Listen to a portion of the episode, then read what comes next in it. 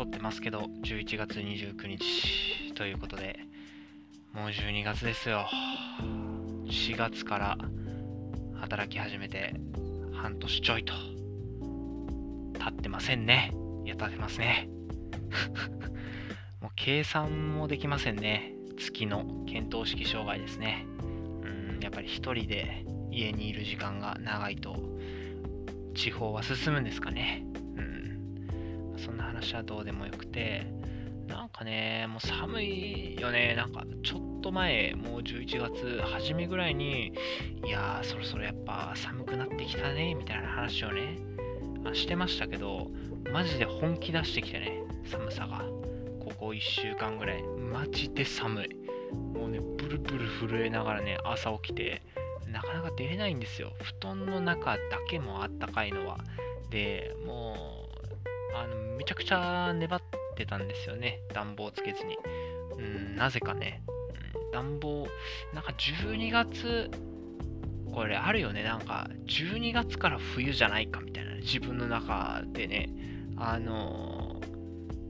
ー、ん ?3、4、5が春で、6、7、8が夏、で、9、10、11が秋、で、12、1、2が冬みたいな、なんか、なんかこう、四季とか言われるからさ、で、12ヶ月、なぜか3333で分けなきゃいけないみたいな、ね、いう思いがあるから、なんか、10月とかになってさ、いや、まだ10月なのになんか寒くないとかなんか言ったりさ5月なのにいやまだ 5, 5月やけど今日ちょっと寒いなとか言ったりさ毎年言ってるね。うん。毎年言ってんだからこれ。もうねあのそうそう覚えましょう。あの5月も10月も寒いから。うん大体ねもう10月はまだ秋でもいいけどね。11月は冬だねもう。うん。11月は冬で、4月もまだ寒い。5月もちょい寒だけど、5月は春でいいか。4月はね、まだ上着とかちゃんと着ないと寒いから、4月まで冬ですね。だから、春は5月だね。5、6が春だね。7、7はもう暑いか。7、8はね、夏ですね。9もそこそこ暑めか。7、8、9が夏ですね。で、10が秋で11からも冬ですね。こういう分け方でいきましょう。なんか、3333で分けたいっていう気持ちはね、もうエゴですね。あの、自分の感じたまま、あのそもそも式なんてね、あの、我々が勝手に決めてるだけなので、あの分けるならもう自分のね、あの、好きなように分けていいんじゃないでしょうかね。決まってるわけじゃないので。ということで、寒いんですよ。朝、もう起きれない。もう初めてね、遅刻までしました。あの、リウマチ科の先生が非常に優しかったから、よかったけど、一回遅刻しましたね、完全に。うん、7時半に目覚ましで目が覚めたんだけど、寒いと思ってね、あの、ベッドの中に入ってたら、そのまま寝てたというね、うん、9時半ぐらいに起きて行きましたよとっていう話なんだけども、まあ、もうね、めちゃくちゃ寒い。で、もう休日とかもね、もう寒いからさ、ベッドからもうさらに出たくないわけ。俺とかさ、普段の休日も大体こう、誰かと予定があるなんてこともまあ、あんまり、あんまりないってほどもなくもないけど、まあまあ、それなりにね、病院に行くことはあれど、日曜日とかね、あの病院に来いって言われることもないから、ほとんど、あの家にいるわけだけど、コロナとかでね、なかなかこう人と会ったりとか外に出たりもできないし、だからね、もうあの、いよいよ布団から動かなくなってたわけですよ。寒いな、寒いなと思って凍えながら、もうむちゃくちゃね、もうウィンドブレーカーも2枚ぐらい来て、なんかモコモコしたやつも1個来てね、それぐらいしないとね、もう寒いわけですよ。で、もう寒さでね、こう、なんか縮こまってこう、ガタガタガタガタガタ震えながら寝てるのがね、朝起きた時も体もカチカチでもあのもう、ななんだろう、あのー、100年間放置されてたロボットが、急になんかピカーって目が光って起き出して、ギギギギギギギギって起き出してくる感じで、あの僕も起きるんですよ、いつも。で、もうね、今日もね、あの、10時ぐらいまでなかなかこうベッドから出れなくて、で、もうやばいと思ってね、もうこう外日リズムがね、狂うと思ってね、あの、日光を浴びることで、ホルモンがね、いい感じになって、リズムが整うみたいなのありますから、日光浴びようと思ってシャッて開けたわけよね、カーテンを。もう勢いよくシャッて開けたら、グンって引っかかったわけね。あれと思ったら、あのー、カーテンがね、あのー、窓のこう、サッシっていうのかな？縁のとこにね、こう、挟まってるわけ。あれって思うじゃん。で、あのー、これグッて引き抜いたら、引っかかってるね、カーテンをグッて引き抜いたら、その引っかかったこう勢いでガラガラガラガラって窓が開いてさ、あのー、窓開いてたんだね、ずっと。うーん、びっくりしたね、今日。通りで寒いわけよ。あのー、僕は、もう、その、気温的にはね、温度的にはね、もうずっと野宿してたのと一緒ですね、これ。だから多分ね、か今思えば、その、まあお湯をね、溜めるじゃないですか。で、うちはベランダになんかこうガスのなんかこう、やつがあるんですよ。で、あの、なぜかね、お湯を張り始めたらね、部屋の中がちょっとガス臭くなるの。最初やばいじゃんと思ったよ。どっかなんか爆発すんじゃねえかと思ってさ、なんかマッチみたいなのね、チッてやったらね、爆発するんじゃねえかと思ってたけど、まあ、そんな中、いつもなんか臭いなぁと思いながらね、風呂を溜めてたんだけどね、そりゃ臭いよ。まだちょっと開いてるんだもん。それがビュービューさ、入ってくるわけよ。それ臭いよね。うん。でね、なんか、エアコンとかもね、実は1回だけつけた。うん。1回だけピッてつけて、ボーってやってさ、あの暖房、26度設定。20 4度ぐらいかな、大体。26度ぐらいにしてね、あのつけたわけ。全然もうね、あったかくなんなくて、ポンコツやないかとか思ってさ、古いエアコンやなとかも思って、備え付けのエアコンだったからね、古いなとか思ってね、もうポンコツやんとか思ってたけどね、ポンコツなのは僕でしたね、完全に。窓が開いてたんですよ。うん、それはね、あのエアコンの下のところがね、開いてましたからね、どんだけ、どんだけね、エアコンがこう、あったかいの送る、ビュービューそこからね、入ってきますから、冷たい風が。それはね、あのー、全然あったかくならないですよね。そりゃ、朝も起きれない、遅刻もする。あのー、なんで、もう、本当にもう、なんて言うんでしょう、あのー妹がね、エベレストに登ろうとしてた時ぐらいの厚着をして寝てましたからね、僕は。本当に。何をやってるんだって話を、もうポンコツやんっていう話を。大体ね、もういつ、いつ開けたんですか？っていう話ですよ。うん。いつ開けたのって聞きたい。僕に。あのー、だってもう11月29よ。窓なんか開けんでしょ。11月になって窓開け開けるかな？なんか11月の序盤やったら、まだちょっとあったかめなね、時もあったから、まあちょっと、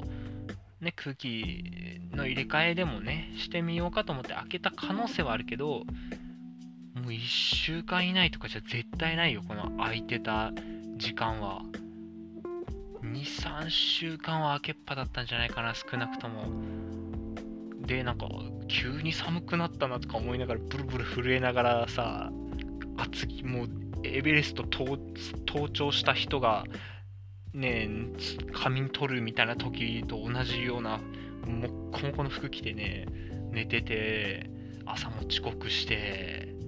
アホですよ、これは。もうポンコツですよ、もう。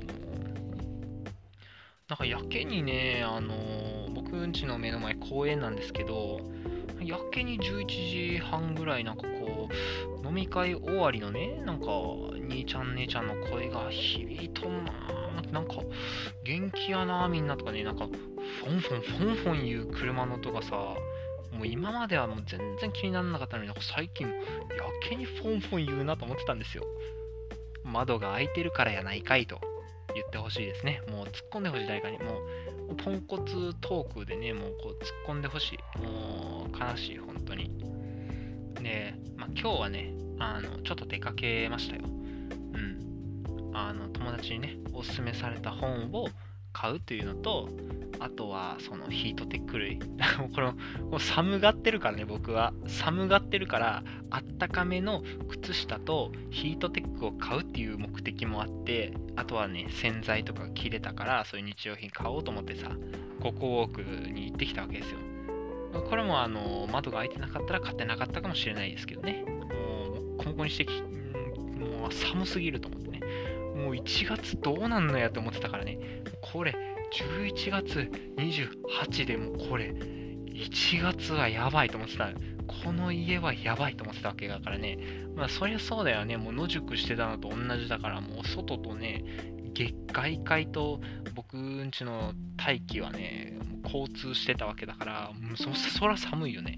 うん。もう1月なんかねもううちの中はもう本当に寒すぎてねもうペンギンとか住み出すんじゃないかと思ったからね。うん、氷張ってペンギンとかがもうあの、南極からなんか氷に乗ってやってくるんじゃないかと思ったからね、うちまで。うちの窓をガンガンガンガンってなって何か、何かなと思って、もうシャッてカーテン開けたらもうペンギンがね、もう氷に乗ってガンガンガンガンこう波に乗ってうちの窓にこう叩きつけられてるとかそういうとこまで想像しましたけど、うん、僕がね、あの窓を開けてたせいなんですね、これが全部。話を変えたいのよ、僕は。うん、話を変えたい。クソ寒すぎた話が終わって、で、その、ここ奥にね、いろいろなものを買いに行ったわけ。で、あの、ここ奥のね、入り口にね、あの、食料品売ってるスーパーと、あので左手にはね、あ食料品のは右手なんだけど、左手にパン屋があるわけ。で、いっつもね、そのなんかこう、なんかこう出るところにね、パン屋があるとなんか買っちゃうよね。うん、こう、まあ、おやつ感覚でこうチョコパンみたいなの買うこともあれば、そこのね、米粉パンが激うまなんですよ。もう今日はね、あの、宮崎県産養殖ブリが死ぬほど昨日食ってうまかったんで今日も買っちゃいましたけど、その帰り道にね、ちらっと見えたパン屋があってね、あのまた買っちゃったね、米粉パン。で、僕がね、あのトレイを持って、もう米粉パンを買うことはね、もう決めてるわけですよ。で、今焼きたてみたいなのちゃんとこう出してくれてるわけ。もう最高やと思いながらね、いつもこうパンをね、掴むとね、焼きたての場合ね、もうすごい熱々なわけ。最高やんと思いながらトレーにパスッと乗せてね、買いに行くんだけども、その時ね、やっぱ、あのー、出入り口にあるからさ、もうほとんどの人が、そこの前を通って出入りするわけ。だからね、あの、試供品、試食品みたいなのを、なんかビニール、ちっちゃいビニールに入ったね、なんかこう、米粉パンの切れ端みたいなのとか、食パンの切れ端みたいなのね、いつもこう、焼きたてのやつをね、大体こう食べていただこうと思って、それで美味しさを知ってもらって、今度から買ってもらおうっていう作戦でね、あのみんな渡してるんですけど、みんなというかパン屋の店員さんがね、目の前で渡してるんだけども、うん、で、あ今日もなんか私をなと思いながらこう僕はねもう米粉パンを買って帰るっていうのを決めてたんだけどもでおあそこにチョコパンがあるなチョコパンも買いたいなとか思って近づいてトレイを取ってでチョコパン取って米粉パンのとこに向かおうとしたら今焼きたてなんですよいかがですか？ってねあの食品をね渡してくれるわけ。で多分あのコロナ対策コロナ関係でやっぱそのビニール袋に入れて渡してるんだと思うけど、やっぱりそこでね、その場でその試供品をちょっとつまんでみて、もうつまめるサイズ、一口サイズなんだよ。食べてみて、あ、美味しいな、このパンなんですかいや、これは焼きたての米粉パンです。ああ、じゃあそれも買っていこうかなで、米粉パンを買うって帰るっていう、そういう、そういう目的がね、あるはずなんだけど、僕は一目散にね、もう、あ、どうもみたいなことも言わず、もう、こう、もうトレーに置けと言わんばかりにね、僕はもうイヤホン耳にイヤホン、Bluetooth イヤホン耳にぶち込みながらマスクして、もう不愛想な顔でね、もうトレをなんかこう、ぐっとちょっと上に上げてさ、ここに置けと言わんばかりですよ。で、おばちゃんの店員さんがね、え、何こいつ？みたいな感じでね、もうなんか、不愛想やなみたいな顔というよりもねなんかこう驚きの混じったね表情でね僕のトレにねポンとポンとねあのチョコパンが乗ったトレにねポンとねその米粉パンの熱々のね切れ端を置いたわけですけどその横にある米粉パンをね僕の長い腕からガサッと掴んでねトレに入れてそのスーッと会計に行ってねでも一別もくれずにねもうその米粉パンの試供品もこう一緒にね、もうすっと会計に出して、もうそれもね、ビニール袋に入れてもらって、もそのスタスタ帰りましたからね。もうこうパン屋さんのね、試供品をあの渡した店員の気持ちよ。まあ、後から考えるとね、切なかっただろうなと、ね、思いましたよ。やっぱパン屋の店員にね、うん、なるって、まあ、バイトかもしれないけどね、そこでこう、パンを作ってる人じゃなかったからそのホールというかねホールという表現が正しいか分かんないけどまあその作る側に立ってる人じゃないからさ、まあ、バイトかもしれないよ。でもなんかこう一応ね一応そのパンをさまあ揚げてでこのパンでこういう風な作ってんですよとかこういうとこにこだわってるんですよ美味しくないですか買ってもらえませんかっていう説明をするところとかにいろいろやっぱちょっと準備してたと思うわけ。もうそこをよ、この188センチのノッポがジャージ着て、マスクして、もう不愛想な顔して、もう長い手でね、もう自分の前をこうグイーと横切ってね、米粉パンを、熱々の米粉パンをガサッ掴んでね、もう行ったらね、もう、いや、最初から買うつもりやったんやん。じゃあ、じゃあ俺のお米粉パンいらんかったんやん。じゃあ、ちょっと恥ずかしい気持ちになったんじゃないかなとね、やっぱね、あの思いましたね。その人は僕に少なくとも、その、まあ、好意は持ってないにしても、美味しいパンをその教えてあげたいと。で、ぜひ買っていただきたいという気持ち。だその、優しい気持ちでね、あの言ったのにも、僕はね、もう一別もくれず、やっぱこう、冷たい態度でしたね、あれはもう反省ですよ。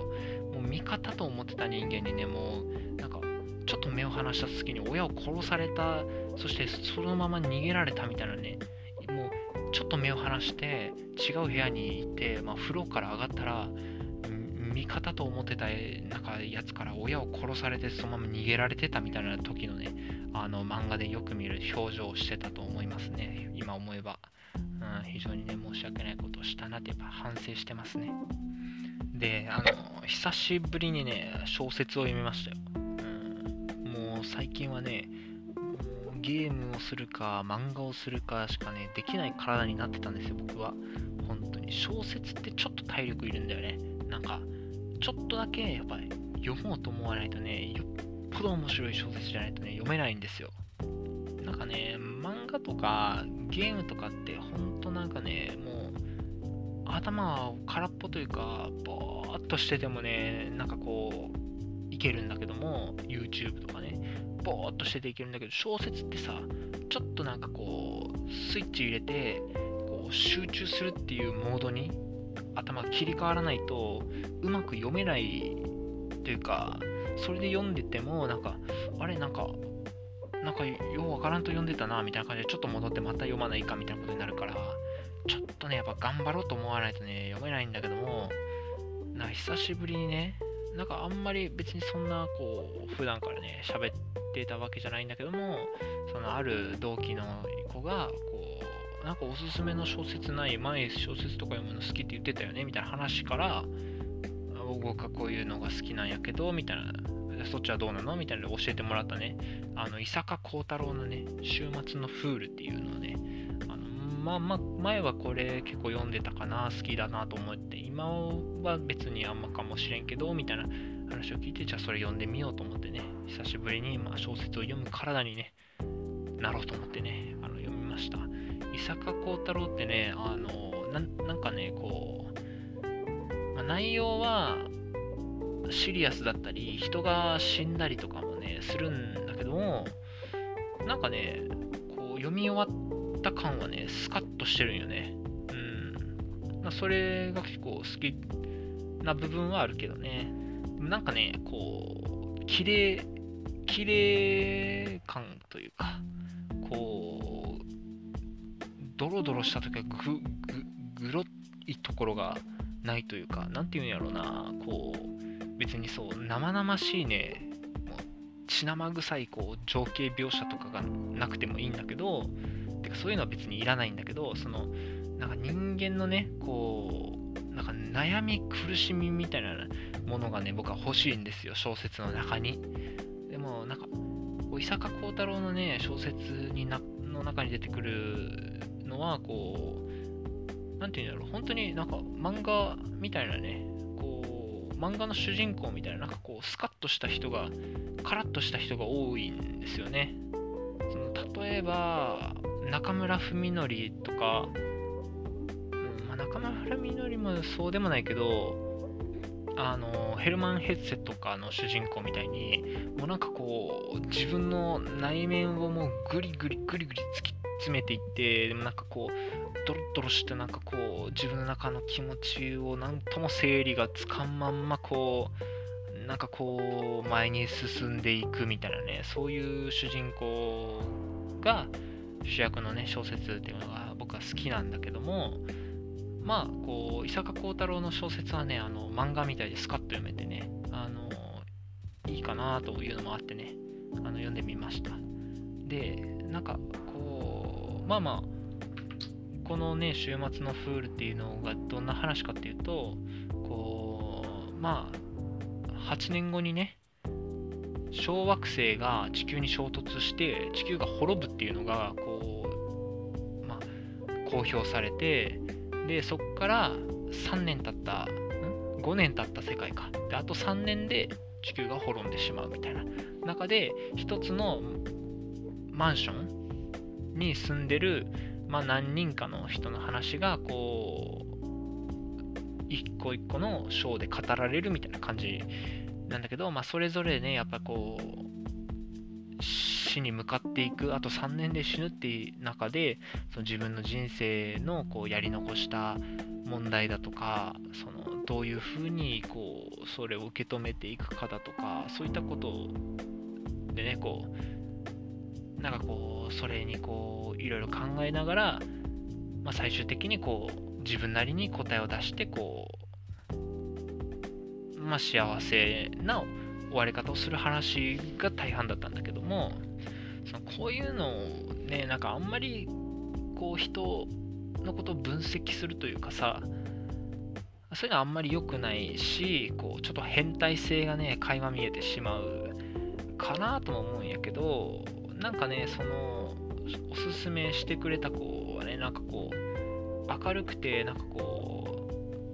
天真爛漫というかスカッとしてる感じのイメージなんだけどなんかそういう意味ではね伊坂幸太郎が好きやったっていうのはなんとなくわかるなと思ったんだけどこのやっぱあと3年後に世界が滅んでしまう。だから3年後にみんな死んでしまうっていうなんかそういうさこう無力感というかね寂しさみたいなもんがねベースにこうぼやーっと漠然とあるわけだけどもその中でもうなんとかこう生きる意味というかねそういうのを見つけていくみたいな話人とのつながりであったりとかこう、まあ、優しさであったとかりさこう懐かしさであったりとかいろんなこうそういうあったかい気持ちにこう気づいていくみたいなねストーリーなんだけどなんかこうまあそのおすすめしてくれた子もね今こうスカッとしてるように見えるけどまあ、そういういろいろやっぱ考えるところもあるんやなとか思ってちょっとねやっぱこうその人のことが分かるような気にもなりますよね。結局、まあ、人のことが全部分かるってことはないんやけどなんかいいですね。だからこう小説ねおすすめされて読んでみるのもいいなと思いましたけどね。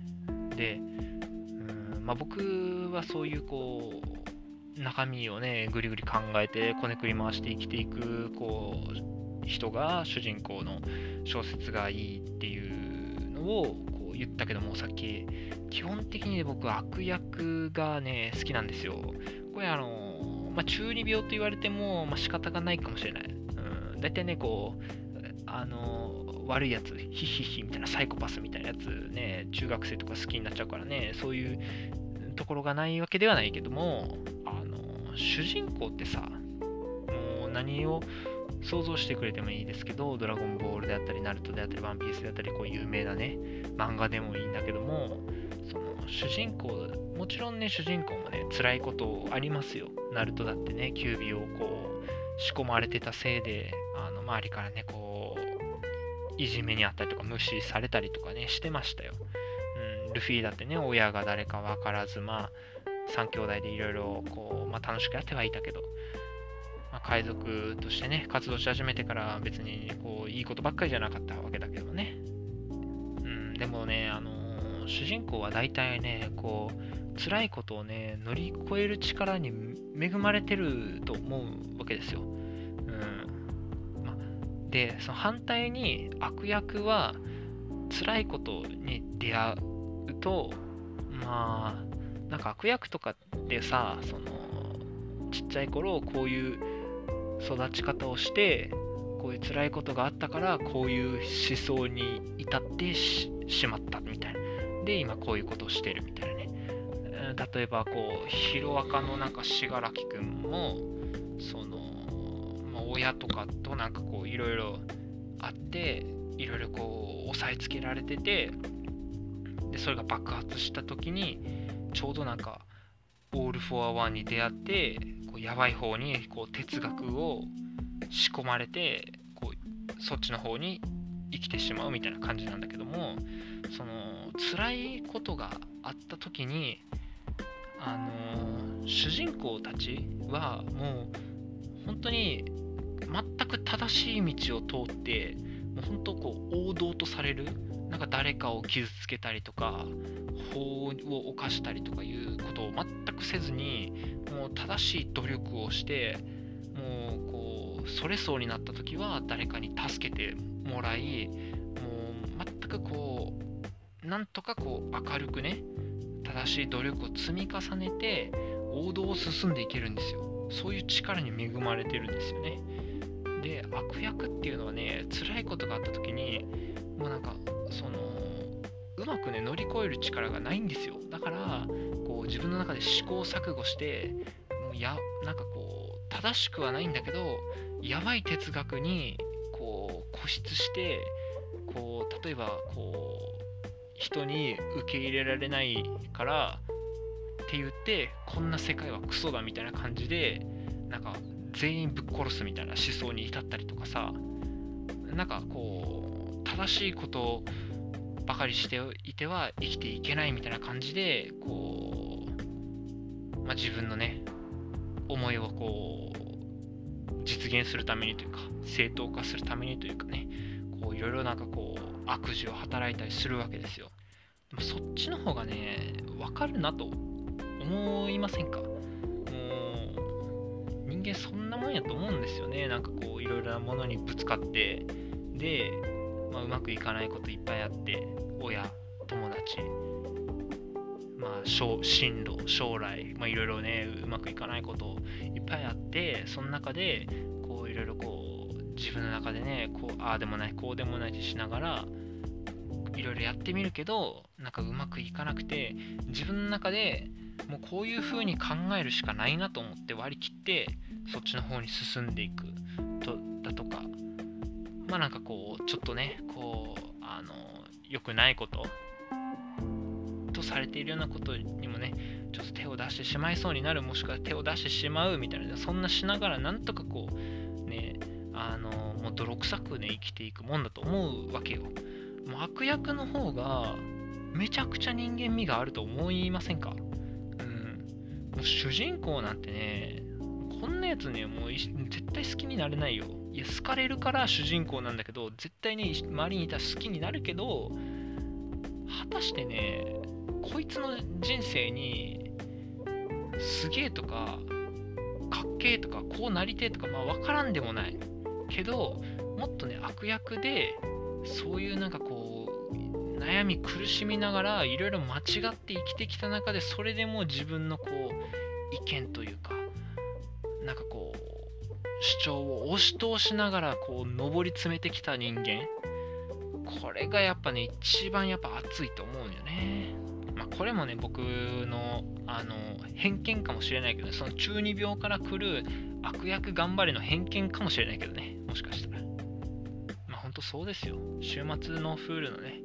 最後の方にも書いてあったけどもう泥臭くね生きるしかないんですよ。でもう未来に向かってね必死にもがいてもがいてなんとかこう生きようとねこう頑張るしかないわけよ。主人公もそうやってるんだけども主人公はねもう全くこうなんか正しい努力をしてそれがやっぱうまくいくんですよね。やっぱドラゴンボールだってクリリンのためにブチ切れたと思ったらスーパーサイヤ人っていう力を発揮してでもうなんかその友達のためにね戦ってこうそれでみんなからこうわーって慕われてナルトだってねあの一生懸命やっぱこう技を磨きて俺は強くなるんだ俺はみんなに認められるんだみたいななんかそういう気持ちを持ってこう頑張ればいろいろやっぱ身についてくるしチャクラを莫大な量使えるっていうやっぱ才能までやっぱ出てくるわけですよ。サスケを見てごらんなさいよ。もともと才能はめちゃくちゃある。内派一族っていうのね。その車輪ガンを使える。そういうのもある。けど強くなりたい強くなりたいと思ってどんどんこう間違ったものにいっぱい手を出していくじゃないですか。そういうもんなのよ人間は。サスケの方がよっぽど人間味がある。そして帰ってきたらほかげになりたいとか都合のいいことを言い出す。それも人間っぽい。あのワンピースの黒ひげなんかは結構最高の悪役だよね。もう自分のこう何て言うんでしょう。多分ね黒ひげもねあのちっちゃい頃のオダッチが描いた絵は涙を流してたからなんかなんかちょっと辛い過去はあったんやと思うけどそれで多分なんかこうワンピースを掴むみたいなねその思想を得たのかもしれないけどそれに向かってねもうこういろいろこう哲学を持って悪いことも正しいこともいっぱいやってきてますよ自分のポリシーに従って。そういうもんじゃないですか。ということでね、話が長くなってしまいましたけど、これをね、聞く人ももうほんと数少なくなってしまったと思うけど、ぜひ、あの、僕にね、おすすめの小説、自分が好きな小説、教えてください。